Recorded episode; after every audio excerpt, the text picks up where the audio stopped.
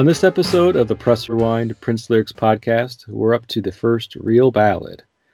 And uh, you know, no no uh, shade to the ballad of Dorothy Parker, which was previously on the album. That's not a real ballad, but we're up to the first real ballad on Sign of the Times, and that is Slow Love. And joining me to chat about this sultry throwback song is Farouk Ansari. Welcome back to the show, Farouk. Very glad to be here. Um, thanks yet again for having me. I'm looking forward to this one. It's for me, it's quite an underrated track on the album. But as you know, Sign of the Times is my favorite Prince album, so I'm looking forward to Mhm. it. Yeah, this is, I would say, I would agree with that. This is not a song that often gets cited as being one of the standouts of the album when people start listing like, oh, what are your favorite Sign of the Times songs? You, you, from especially from a ballad standpoint, songs like Adore and even Forever in My Life get shine more than Slow Love, I would say. Um, and then, of course, you've got all of the more kind of idiosyncratic songs like the Ballad of Dorothy Parker and uh, If I Was Your Girlfriend, and you got the really funny f- funk songs like Housequake, and you got the look. But um, yeah, Slow Love, it's just one of those songs that kind of gets buried on the second side if you've got the record. So side two, if I remember correctly, is it's It, Starfish and Coffee, Slow Love, and Hot Thing in the Forever of My Life, if I remember the, the track listing, which is a really kind of interesting collection of songs. Um, I think it's a pretty eclectic collection of songs for sure, and Slow Love is like right in the middle of that, right between sandwich between uh, Starfish and Coffee, which is a really kind of fun and childlike fable, to Hot Thing, which comes right after which is just this thumping uh, dance beat, and then you got Slow Love in between that, and it's just kind of a throwback song. It kind of feels a little bit like anachronistic in terms of um, you know the song the, the album sign of the times the music that's put out Mm. there and i and i think that's probably why a lot of times it gets forgotten about is just because of how old fashioned it sounds in some ways but not in a bad way just like a throw like i said kind of like a throwback i mean do you do you kind of have a different thought about slow love in terms of its placement on the album or just like why what draws you to it Farouk? So no, I, I think Jason, that's a really, really sound analysis, and I agree with you. It is there's something quite retro about it, isn't there? In terms of the horns and the broader arrangements, even even even the vocals actually. And like you say, I think the thing with Sign of the Times when it came out, everyone saw it as this kind of dark, apocalyptic, and futuristic piece by Prince, having abandoned the revolution. So a lot of the focus was on like the title track and the Housequake because he was, you know, uh, he was doing stuff there that, you know, he hadn't really done on a mainstream album for a long time. And then, like you said, the relentless kind of mechanical, almost industrial beat of it, and then Slow Love is kind of somewhere in there. I actually only really noticed it when I watched the um, Sign of the Times movie, and he does this fantastic performance, um, I- think, which really brings the song to life. But like you say, it is this. It almost feels like a break from the rest of the album on that side. Yeah, I would agree with that. And like Sign 2 is just so interesting the way it was sequenced and tracked to put this right before a song. I mean, the, the song is Slow Love. So it, as we go through the lyrics, you'll, and anybody who hasn't heard it or isn't that familiar with it, you figure out quickly that it's a song about making love slowly. and but then right right next to to that you have this really lustful uh, dance track hot thing which is talking about prince like seeing this really hot woman and well wanting to have sex with her so it's it's like two sides of a very similar coin um, you know the desire to express sexual intimacy with a person but for two kind of different reasons one because of like the physical attraction and like the initial uh lustful gaze and and uh, approach towards that. Like I see somebody hot, I need to get with them, and that's hot thing. Um, Slow Love feels more romantic. You know, it has like a lot of romantic imagery in it. You kind of get the feeling that it's a song more about trying to woo somebody, trying to approach their relationship at a different angle. Like if we take it slowly and if we take our time, it will be much better. Where a song like It or a song like Hot Thing is not really interested in that approach. at least that's not what I get from that those two songs in particular. I, So- I think that's a fair assessment. Yeah. Yeah, Yeah. it's just it's like it's a very just interesting way of taking the two different styles of of songs, even though they have very similar aspects to it, and delivering them two completely different ways. in a weird way, actually, Jason. It it, it, kind of reminds me of it, it. It is a bit of a. It feels a bit odd in context, like you said, with Hot Thing and It and the rest of the stuff, and the Ballad of Dor- Dorothy Parker, which isn't really a ballad. It's a No. it's a kind of very idios, idiosyncratic pop song, isn't it? Uh, Mhm. It's a work of genius, but it's not a ballad. In, in the same way, to an extent, I think, in that he stuck "When Two Are in Love" onto the Black album hmm it, it it- it kind of works, but it doesn't work thematically, if you know what I mean. No, not at all. That's definitely the outlier on the Black album, without question. Uh, so I don't know. Part of it, part of it may be a little bit because of the, a little bit of the history behind the song. So I don't know if you're aware. You probably are, knowing knowing you and knowing your research and knowing how much you enjoy digging into things like I do. Um, this is a this is a co-written song, right? So this isn't Yeah. a complete Carol completely Davis, yes. Exactly. This isn't a completely Prince composition, you know, and that wasn't one that he just, um, you know, dove into and just came out with two days later. This is a collaboration of sorts. Not, and from what my research also, like this this version of a collaboration wasn't like he and Carol Davis were in a studio together working side by side.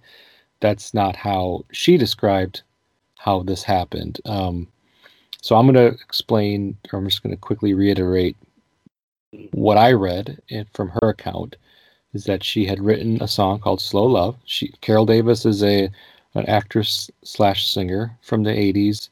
She was in a couple movies, um, Flamingo Kid and Mannequin, that people might be aware of. But she was also a singer as well, and a songwriter. And so she wrote the lyrics to "Slow Love." Um, and Prince and Carol must have met at some point. I don't remember exactly how they met and maybe you know, and you can fill me in after I tell my story if you if you're aware of that story as well. But he, Prince liked liked it. He liked the lyrics and wanted to buy the song from her. Offered to do so for a flat fee. She declined, and so then instead it was um, agreed that she would get co-writing credit on whenever the song would be, you know, would show show up on a on an official Prince album because I think the song dates back to like 1984. At least that's what the uh, assumption is. And um, sure enough, you know, it did. A few years later, show up on a Prince album, Sign of the Times, and there, there's her name in the credits, Carol, co-written by Carol Davis. So she got her co-writing credit, you know, and whatever residuals that she earned from that, and um, she'll be forever remembered as a co-writer on a Prince album, which is a pretty cool thing considering Prince was a very uh, singular uh, songwriter and and producer and composer. So a lot of the stuff that he has done over his career was by himself. So to have co-writer on a Prince song is not that common, really. If you think about it, I can think of before this, you have your Soft and Wets with Chris Moon. You have official. And I'm just talking official co-writing. We're not ta- diving into the, the slippery slope of which songs were potentially co-written by other uh, musicians and other band members and that they ever got the credit. We're not we're not going there, but you've got the Chris Yeah. Moon one for Soft and Wet, and you've got the it, the song right before this, Starfish and Coffee, which Susanna Melvoin gets a co-writing credit. So kind of unique from that standpoint. So I think a lot of these lyrics uh, were original to Ca- Carol's um, song, and then Prince took it and and tweaked it and added some things and you know added his own flavor to it, and so that's that's where we get the the final version of the lyrics to Slow Love. Is that kind of how you read the story, or yeah, understand it? Yeah, I can't. Uh, that that that kind of tallies broadly with my understanding of the the whole inception of the song. I mean, I think, like you said, Carol Davis came up with the ini- the initial lyrics, and Prince and Carol met sometime in the early '80s. Um, so obviously there was some to and fro around the lyrics and so on. So that, like you said, the initial version I believe was recorded in 1984, June 1984, um, uh, at the um, uh, at his home studio in Chanhassen, and then then in true Prince fashion, he forgot about it for about two years, and um, and and then I think in 1986 he worked. He kind of dug it out of the vault or you know whatever the terminology was then, and then they recorded at the Galpin Boulevard home studio um, because he'd moved house by then. And and that was a configuration that made it onto what was going to be Dream Factory, and then eventually turned into the the kind of finalized iteration of Sign of the Times. But yeah, Yeah. I, I mean, I think that there's a lot of, like you said, it's unusual for Prince to be so collaborative, particularly on an album like Sign of the Times, which is really about him ditching the revolution and making his own mark. So um, it must have resonated at some at some high level with him, I think. hmm Uh, yeah, it must have. It must have because for him to even seek out somebody else's lyrics and say, "I want that song," I'll pay you for it or give you co-writing credit, speaks uh, pretty much, you know, speaks volumes, I guess, to how he felt about it, um, what his thoughts were on it, and and I don't know if it if it was because he liked the thought that it was a song about making love, having sex from a woman's perspective and that was maybe intriguing to him because of course all of his sex songs were written from his perspective and you know from you know from his experiences or his thoughts on it. It's to sort of put a song out there a Prince song that has maybe a little different angle i guess um, Hmm. might might have intrigued him i'm not sure but um yeah i mean it's just It is it maybe is he's just really hot on. Carol Davis. I, I, you know that, that's not completely out of the realm of possibility. uh, she denies that they ever had a relationship, but uh, doesn't mean that there wasn't flirtation or any kind of attraction between the two, or even if it was one-sided, doesn't really matter. Um, you know what we got was what we got, and the thing. Okay, so a couple of things I wanted to mention to kind of go back to statements you made about Prince really kind of wanting to turn or make sign of the times as like a, a statement album and for many reasons but also a statement like i'm uh, i'm prince you know i can make this this album by myself i don't really need uh, anybody else's help or assistance for the most part removing the revolution's uh, contributions to the songs that were recorded for the uh, crystal ball dream factory type projects that were being considered at the time. And but for this one actually still he, he kept the wendy and lisa backing vocals. So this is another one. Most people cite it's going to be a beautiful night because that was full band revolution live performance that he kept. And so there's a lot of like oh but that's really like the only song with the revolution that he kept on sign of the times and yes as a full band that's correct but Wendy and Lisa are still credited as backing vocals for Slow Love from when they recorded it before the Revolution was disbanded. So he kept their backing vocals instead of, you know, re-recording them, you know, double track and triple tracking with his own vocals or having Susanna do it. Just left them in there, and I mean, it's not a prominent part of the song. There's a couple really kind of point points in the song where their vocals shine a little brighter for the most part, though, it's just kind of in the background and they're just singing along, uh, which is also kind of a throwback. You know, having the the background singers. You know, you you imagine the, the old soul singers singing, and then you have to their side, slightly behind them, a trio or a duo of of women singing, kind of co-leads or just backing up the the lead singer. And just adding that element to it, and it kind of feels like that for me as well. Um, and so that's Yeah. kind of interesting for that. And then also, Clare Fischer shows up on this song still. So there were other songs that contained his contributions from you know the string section, his um, his orchestration, and they were removed um, either because just didn't really fit ultimately the the style that Prince was looking for for this record. You know that was kind of more of a parade thing, not so much of a sign of the times thing, but it really works well for Slow Love, and it was like if you're gonna leave uh, orchestration on any song on this album, this would be one to do it on, I think, and it works uh, impeccably. And I'm glad he left it. Yeah, I, I agree. This um, this song is made for Clare Fischer. I think you know the the kind of richness of the orchestration really really drives the track, whereas I think on a lot of the other songs it kind of augments the track. If you know what I mean. Mm-hmm. Yeah. Um, about going back to Wendy and Lisa, obviously. Um, yeah, uh, it. I think it kind of works, and I, but I, for for years I didn't realize they had any involvement on that track because listening to it at, at face value, you just would never guess that. Yeah. Yeah. I mean, it's a really vocal heavy song. It's a really vocal heavy song. It's about four minutes and 20 seconds, and it's all vocals. Like, there's no intro music. You get, he gets right to Prince's voice. And, and because of the way it's sung, I mean, there's like three verses and a couple choruses, but because of how he sings it, which um, obviously is very slow, it fits the tone of the of the song. Uh, it's very appropriate. The way he sings, it's very appropriate considering the lyrics and, and considering what what the theme of the song is, is taking things slowly. So Prince deliberately sings the lines very slowly and draws them out, and especially in the chorus, he draws that slow out forever.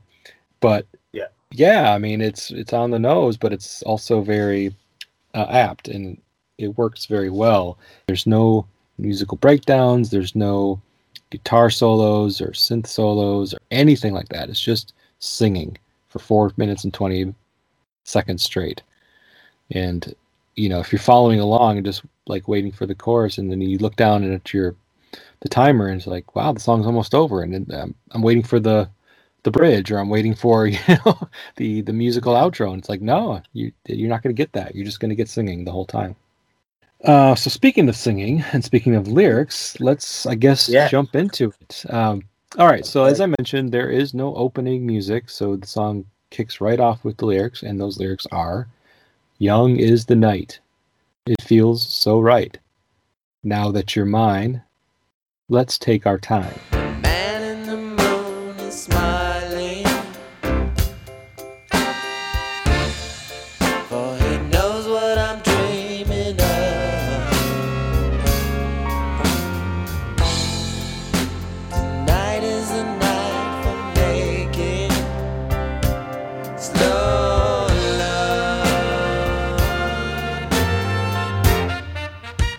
Man in the moon is smiling, for he knows what I'm dreaming of.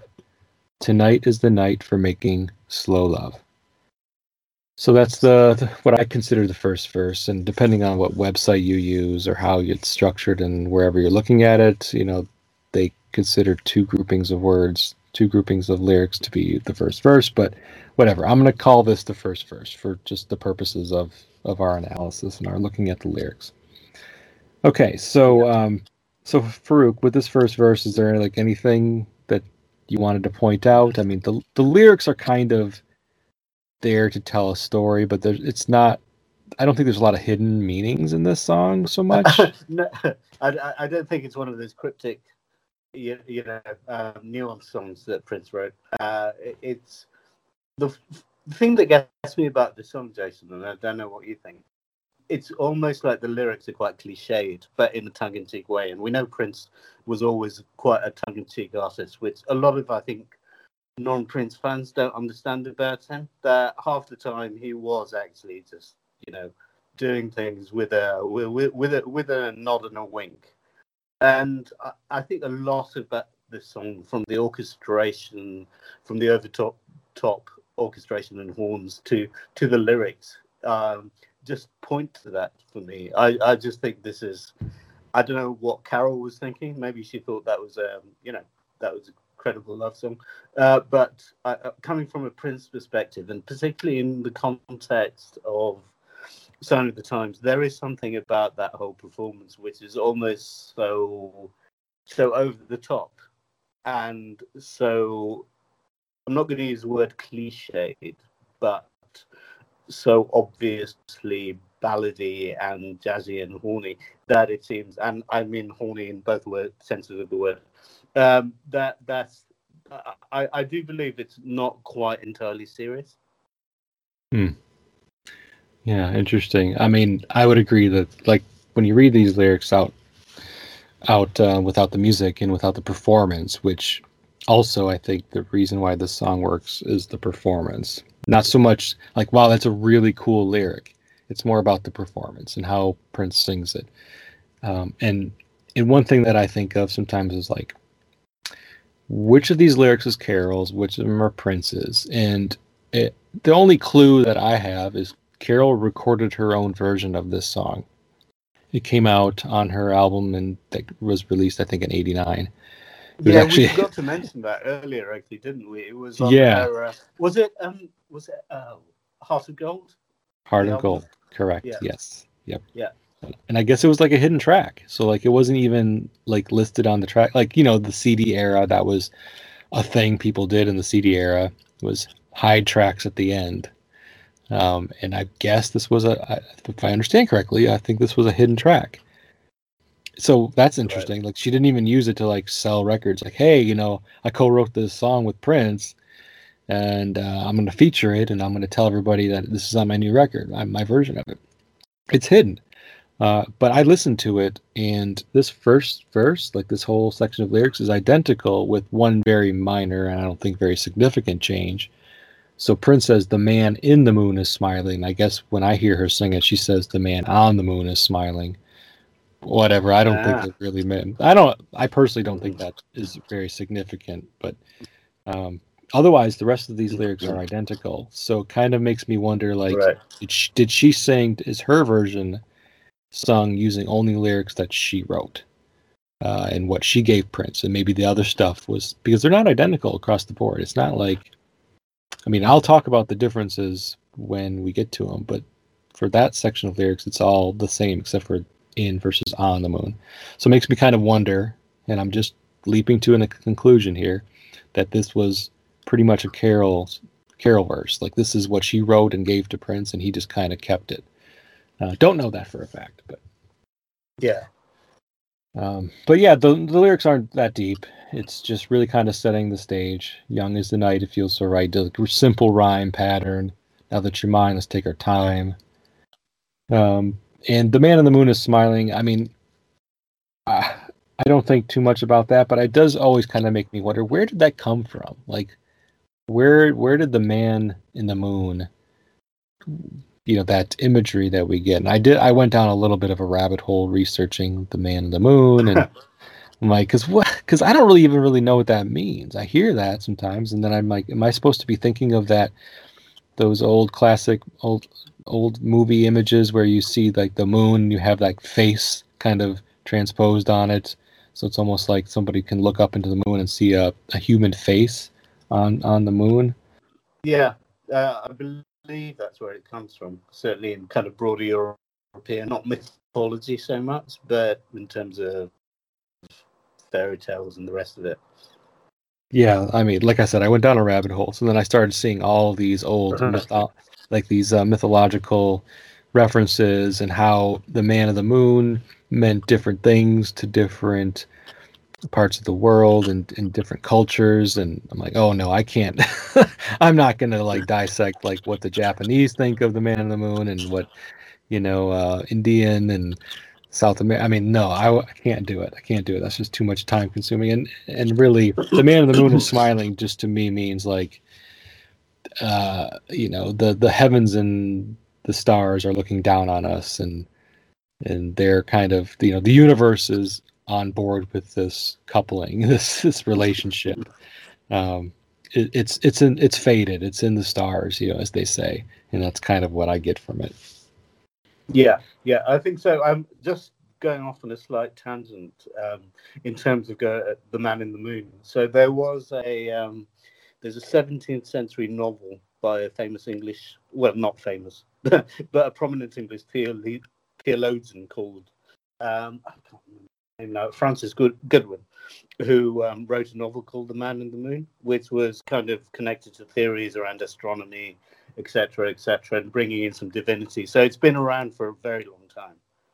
Yeah. That was that was what I got too. Is that this this concept of the man in the moon has been around forever. So to really kind of pinpoint the origin of it is very very difficult, to the point of impossible. I would say. I think it's it's one of those phrases that everyone knows, but no one ever actually thinks about. You you kind of take it for Exactly. granted. yeah, Exactly. That's why I was like, I never think about it when I was lis- listening to the song casually, and then when I was starting, you know, research for the song in preparation for the episode, I'm like, wait, wait, what are they saying here? What is what is the origin of that? What is the intent of putting that that phrase in here? And then, you know, basically that's like I said, I went down the rabbit hole, but Well, I pulled myself there's- out. There's probably a subreddit somewhere devoted to Oh. God. I, I won't be I won't be diving into that after this episode. I'm done with the man. moon.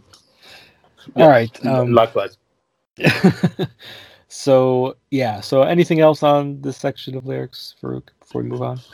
Not really. I mean, I think like we've both agreed, Jason. There's there isn't a huge amount of it. It is what it is. It kind of works. It there's that. It works with a lazy delivery.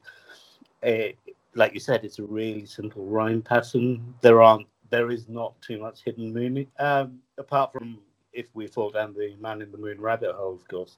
But apart from Yeah. that, um, I don't think it warrants particularly deep analysis.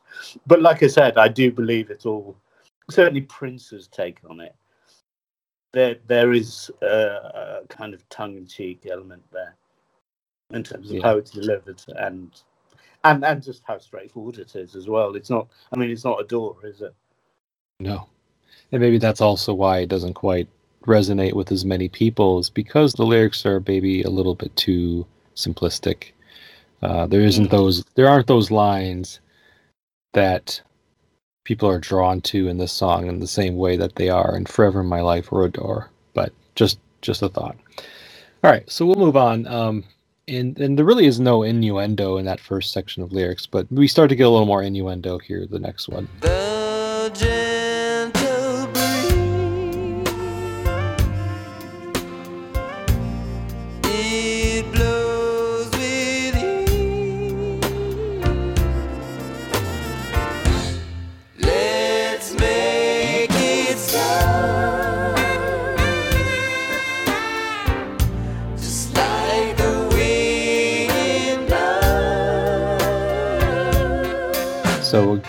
goes, uh, the gentle breeze, it blows with ease.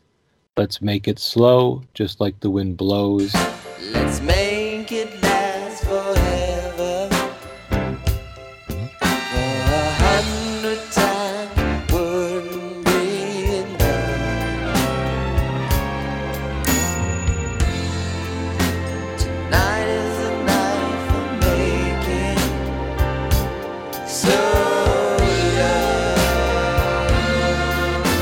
Make it last forever, for a hundred times won't be enough.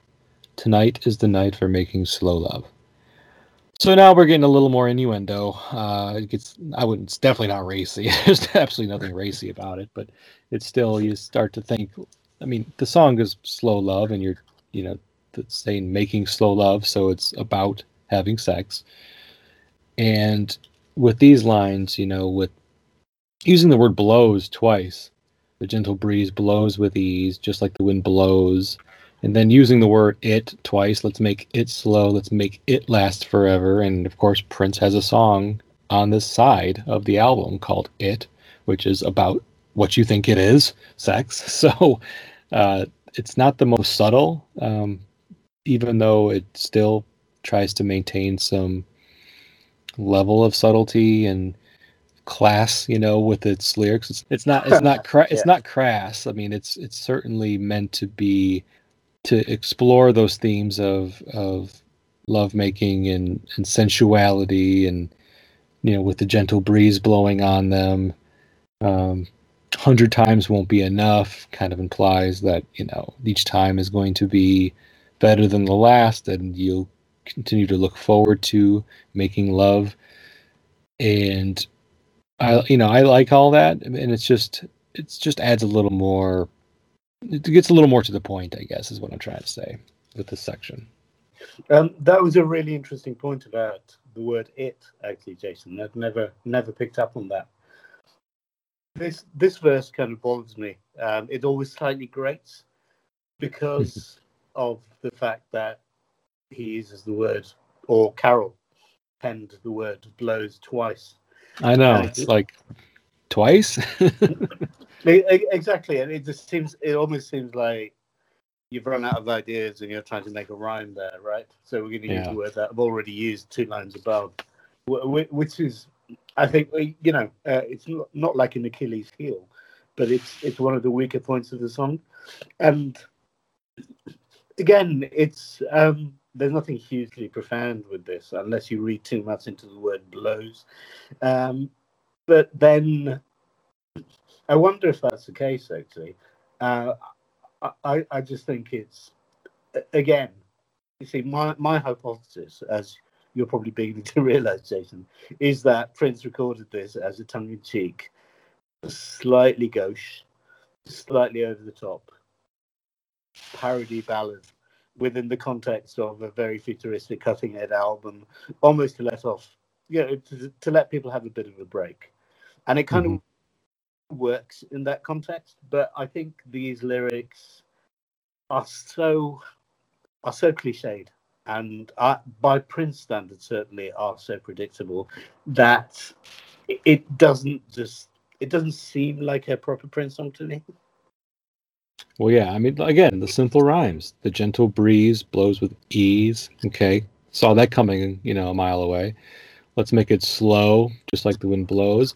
But here's the thing about this, though. Again, and if I'm thinking about it in terms of how Carol wrote it, potentially, because her version, the gentle breeze it blows with ease, is not. She doesn't have those lyrics in her version. It's interesting because, like I said, the first verse is almost identical uh, but then when she sings the next section of lyrics, she starts it off with a line that we don't get until later in the song Love's in your eyes, eyes never lie. Then she says, Let's make it slow, just like the wind blows. Let's make it last forever. A hundred times won't be enough. Tonight's the night for making slow love. So in her her version, she doesn't say blows twice in the same grouping of lines. So, and this is, again, I'm just going to reiterate uh, this is my theory. I don't know for a fact if that's if her version of the song is exactly how she wrote it and anything different is what prince con- contributed.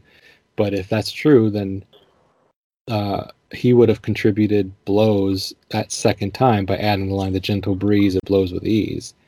Because maybe he was like well we talk about the wind blowing already and maybe i want to build on that theme by talking about the breeze and i can't think of another really good you know synonym for blows so i'm just going to say blows again i don't know I don't know. I don't know. But uh, anyway, you're right. It's, or, it's or, or, very Jason, simple. It, it, it backs up my theory that he's just making it even more corny than it already was.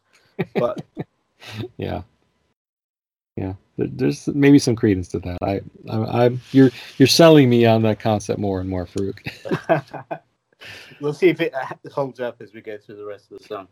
Because it's definitely performed very um, sincerely, and like it's a very serious love song. This is a serious love song, but maybe that's what makes it so uh, cliched and corny is because Yeah. it's over like it's serious to the point of parody almost.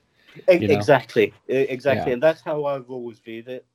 And even the performance on Sign of the Times, you know, with the bed and the big heart on top of it, and Cat being trying to act romantic, yeah, it it all kind of adds up in my, in my head anyway. Yeah, I like it.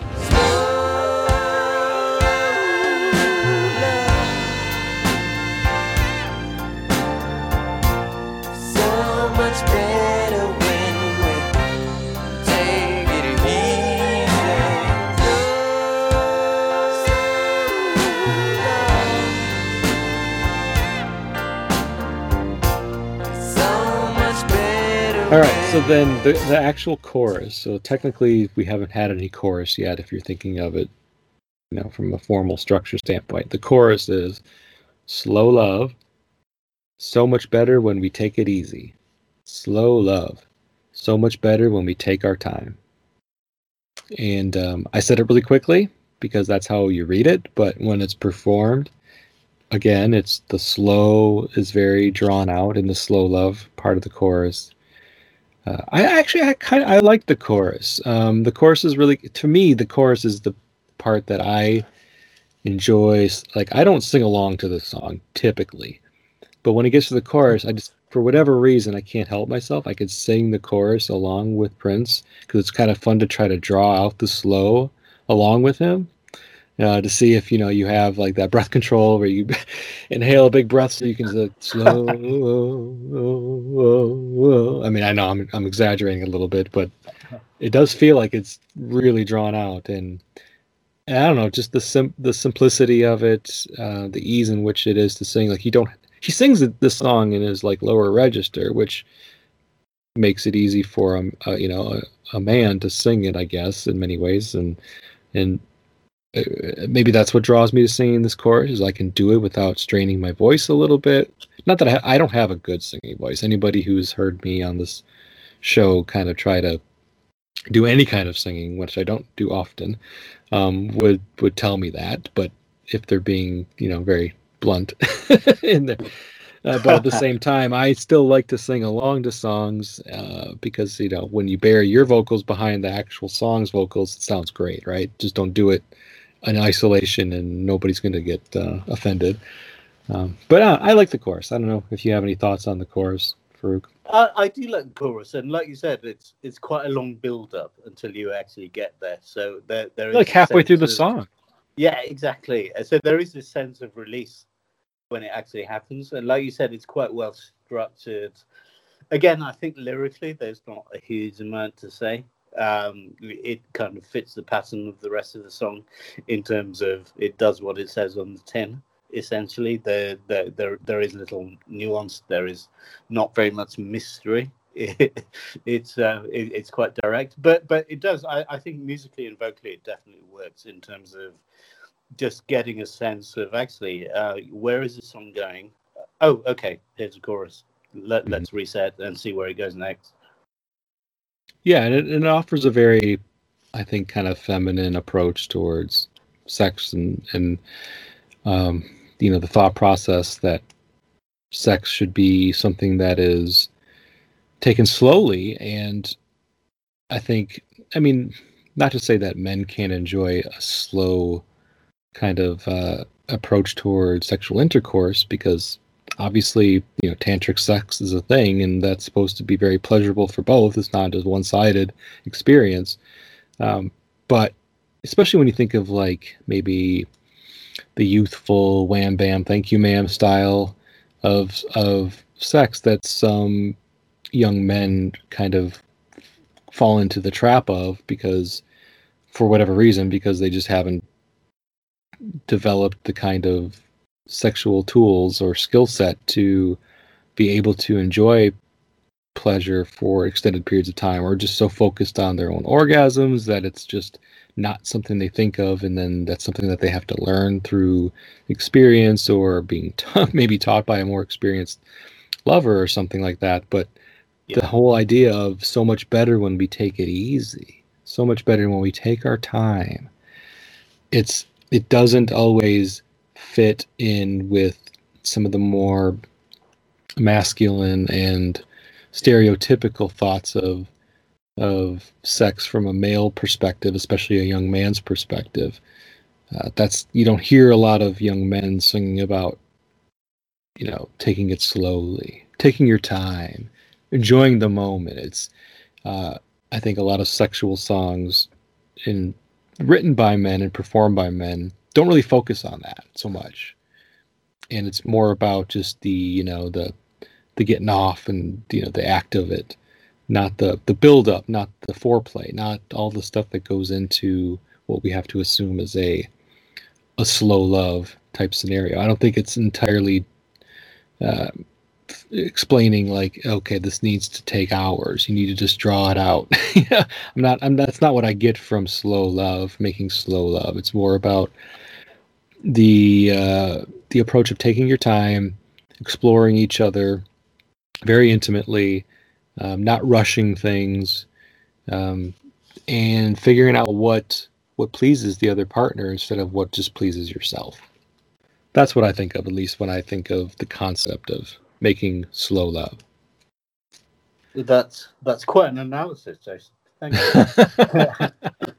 Thank Yeah, you. I, welcome. I, I think that's true, and uh, you know, I, I think you're right in terms of perceptions of sex, particularly male-centric perceptions of sex in most songs, and um, in the '80s certainly, uh, uh, even now, sadly. Um, but in terms of, I mean, it contrasts so much with something with a track like "It," doesn't it? Where, although it's not spelt out, there is this kind of incessant kind of jackhammer beats and he's talking about his obsession, and there is something slightly disturbing and dark about that. Um, whereas this is this is quite a different vibe. I mean, quite a, almost the polar opposite in terms of its approach to, you know, this is not about obsession, like you said. It's about it's about two partners who obviously either know each other or want to get to know each other and are respectful of each other. Whereas it is this kind of slightly psychotic, dare I say, self-obsessed, dark electronic thing, and and this provides a counterbalance to it for all the reasons that you just set out. Yeah. It's not like Prince couldn't write a really sensual ballad that, even if it obviously wasn't written from a woman's perspective because he's not a woman, but can take some of the themes of slow love and and and not just focus on you know the uh, the sex part and focus more on the extended pleasure and and some of the foreplay aspects. He was writing. He can write songs like that. He's done it many many times. So it's not like he couldn't write this song. I just think he. No, ab- absolutely. I mean, look at um, look at Adore. That's just a superbly romantic song in quite a different way. But Mhm. certainly, that that's not a male. I wouldn't say that was a male centric thing. If you listen to Anastasia on Lovesexy again, that that is almost a sexually ambiguous song about obsession, but it's not male centric again. So he can clearly do that. But like like you said, just taking a step back and and looking at it in the context of Sign of the Times, then it, it there is a huge contrast between this and it, for example. Yeah, it just kind of makes me continue to to wonder what was it about this these lyrics, this song from Carol Davis that he felt so drawn to to to to buy it from her or to offer to buy it from her and give her co-writing credits. So when he know when you know that he could it would be one thing if he couldn't like if he just didn't have it in his wheelhouse to do a song like this. Like all he could do was it and hot thing. And you know like those types of songs. He's like, man, I need to diversify. So let me find a, a song, a really, a really romantic ballad that written by a woman, and then I'll, I'll, you know, sing that one and, and you know, show everybody that I can, you know, perform songs that aren't nasty. Um, no, I mean, he could do that. He had been doing it, and he continued to do it. So, again, I don't, I don't know the reasons. I don't know the answers to the questions why he was so drawn to this, and people can you know theorize all they want and maybe it was a little bit like he was interested in her and figured this would be an in. Didn't work out that way. I don't know. That's or he just liked like you know what? This is a really nice song. I can see myself recording this adding my own flavor to it. Um Yeah. and it was really simple. Nothing nothing deeper about it. Who knows?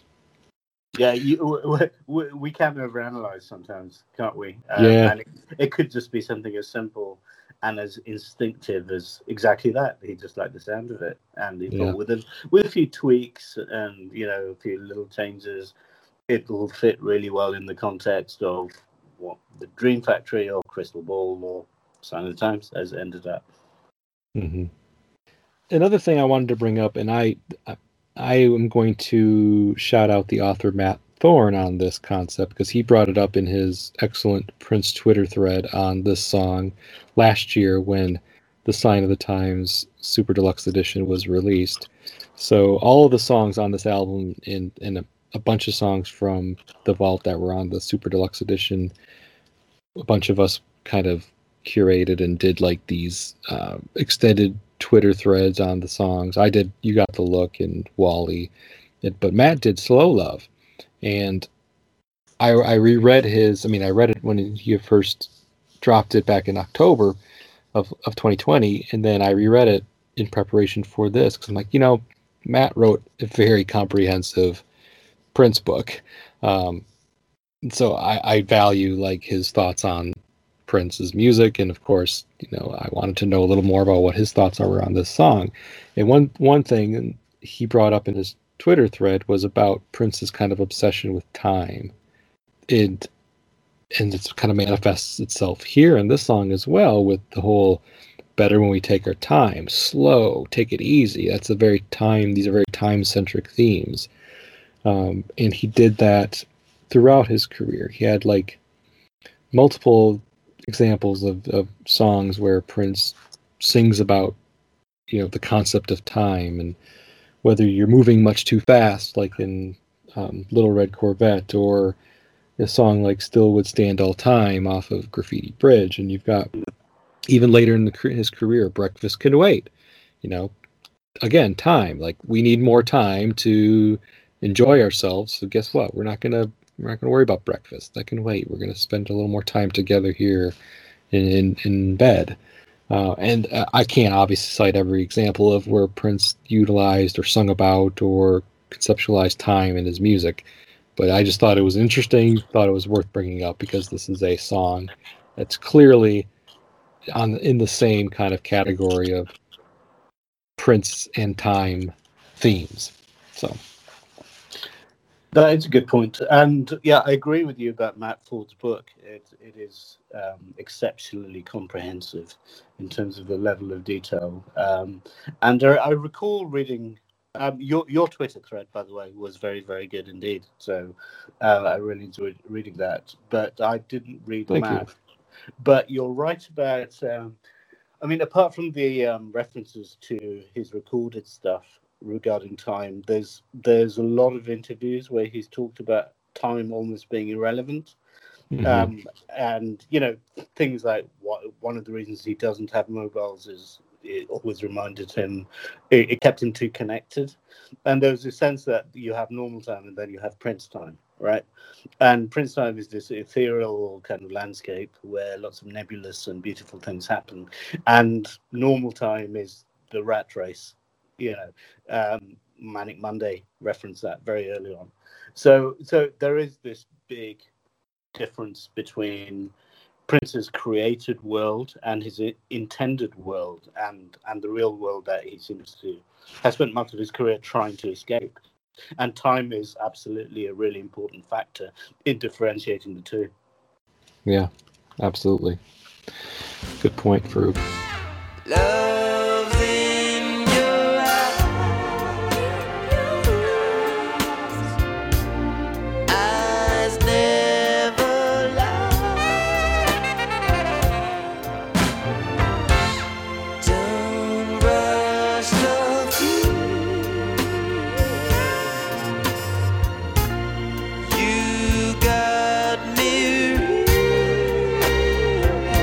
All right, so the final the final verse of lyrics in the song is what we're up to now, and those lines are Love's in your eyes, eyes never lie.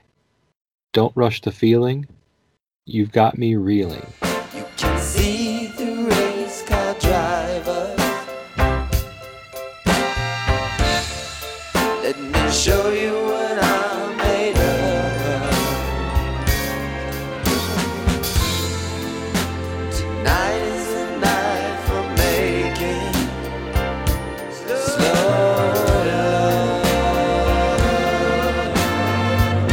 Love. You can see through race car drivers. Let me show what I'm made of. Let me show you what I'm made of. Sorry.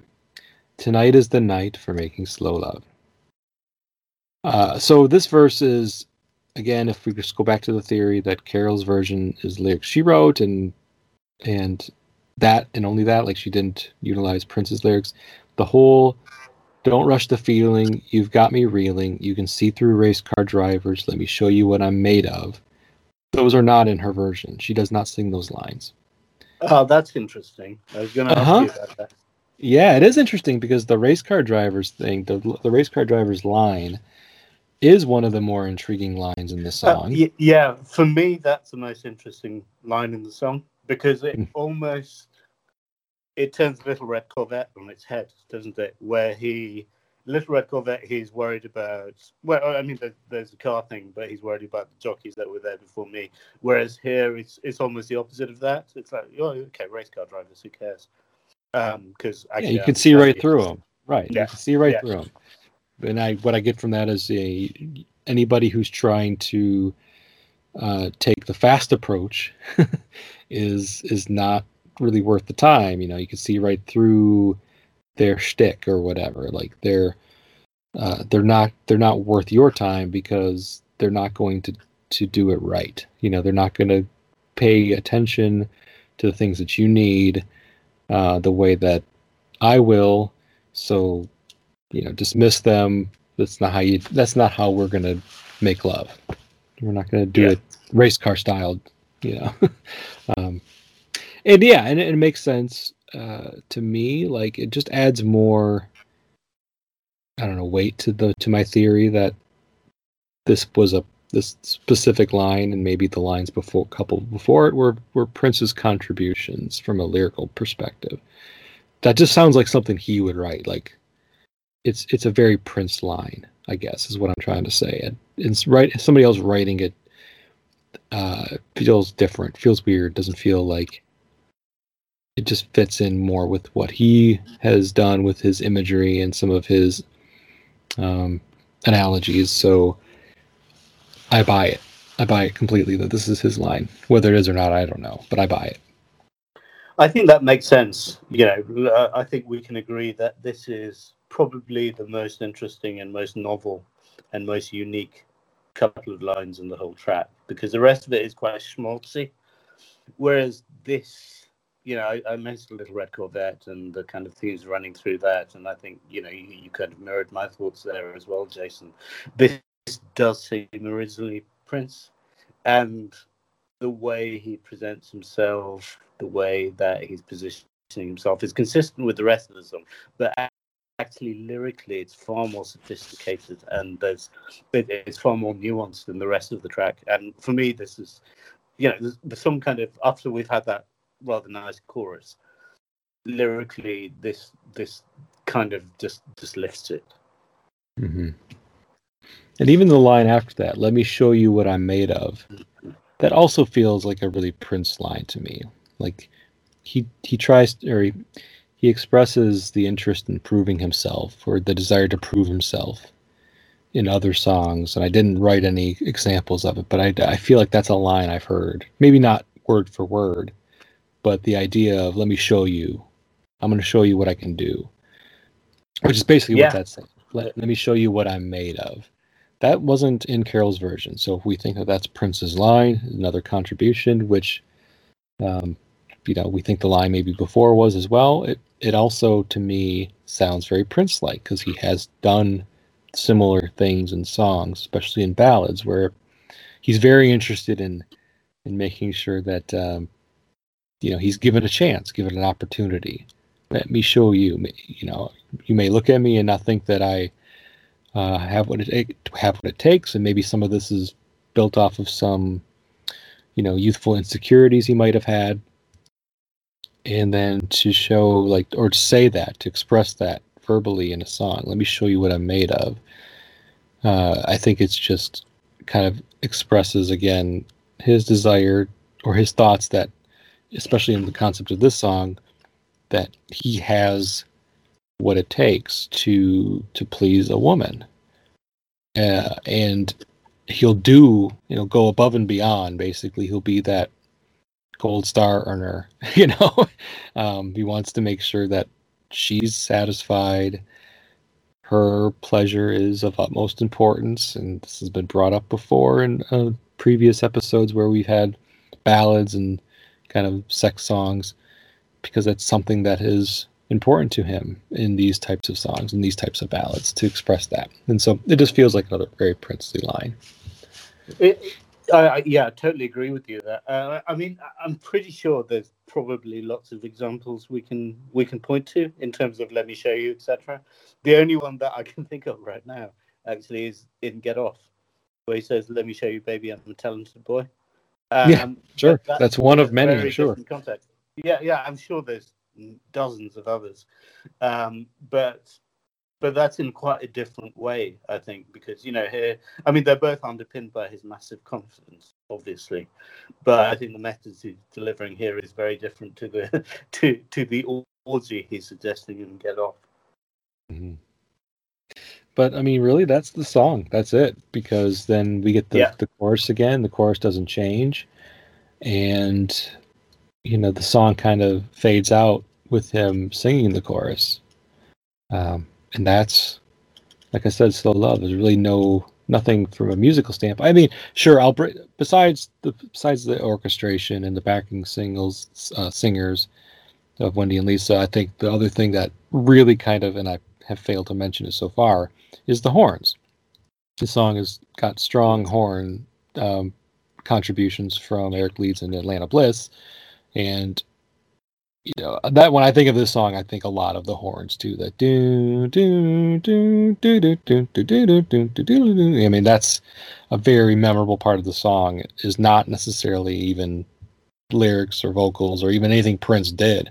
He might have composed it, and I think I think we found over time that uh, through interviews that Eric is like, yeah, he would just kind of mimic what he wanted, the the sounds that he wanted us to make, so we could do that with our horns because Prince wasn't, you know, really a horn player, but he knew the sounds in his head. And he's like, Yeah. I want you to do this with your sax or with your your trumpet, whatever. So uh, I, I think that even though he didn't perform those portions of the song, certainly he composed them and basically told him how he wanted it to sound. So I had to at least mention it because to talk about slow love and not mention the horns at all would be, I think, a mistake.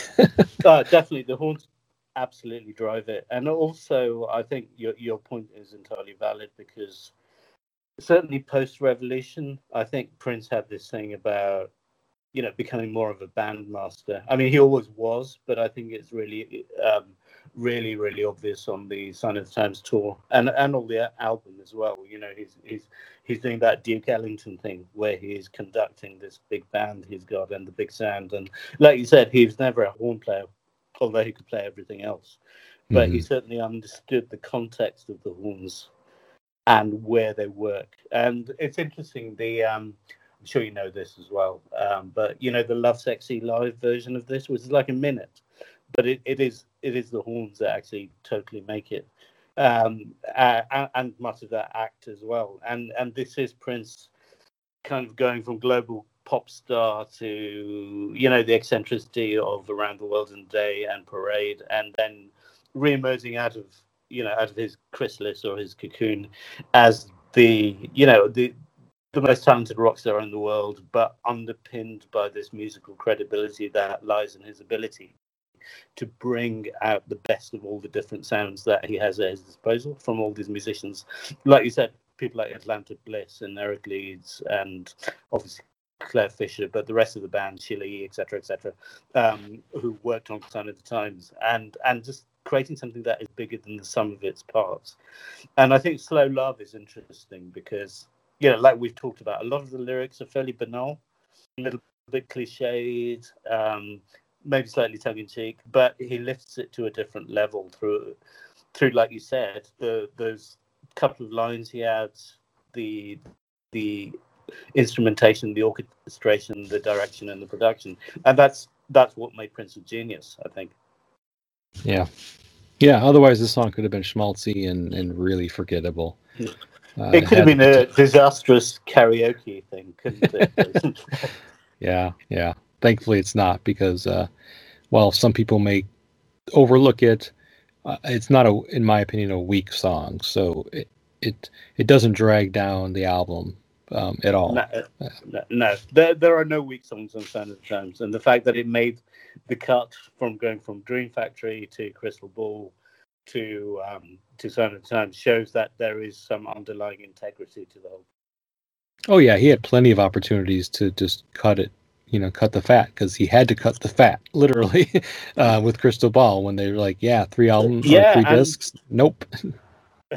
And he cuts a lot of very good fat as well. That's yeah, exactly. That's a different series of podcasts, obviously. But but the fact that this survived actually when things like All My Dreams, for example, didn't shows that he must have really valued it. And you know, who are we to argue with Prince? Exactly. And um, yeah, I think that's a, a really good way to kind of close this episode out. Uh, any final thoughts, Farouk? Nothing over and above that. The only thing I've mentioned is that I believe that Mayte um, recorded a version that was never released, um, Hmm. which uh, um, which would be interesting to hear. But again, the fact that that happened in well, it must have been the early '90s, right?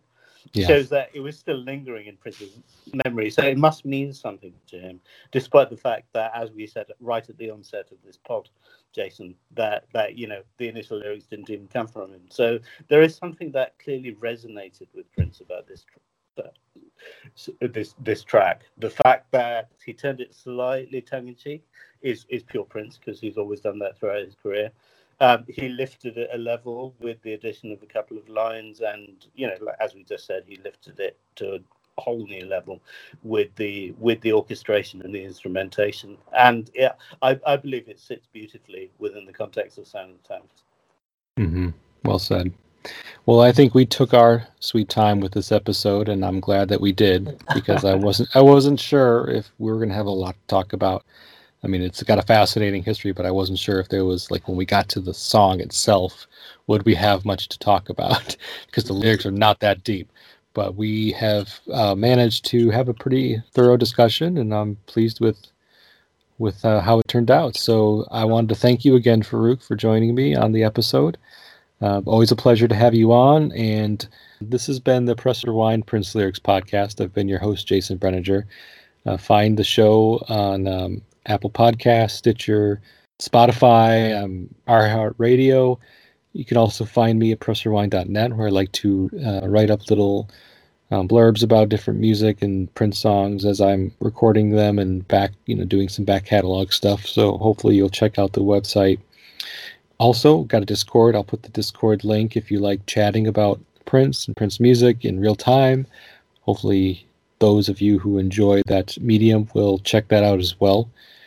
And uh, if you also enjoy the show, I'd appreciate a, uh, a rating on Apple. It really does help to get the, the show out there and to uh, get it heard by more listeners. If if people rate it and even review is nice as well. It's, it's always great to to get feedback from listeners, and I appreciate every single one of you. So until next time, thank you very much, and goodbye.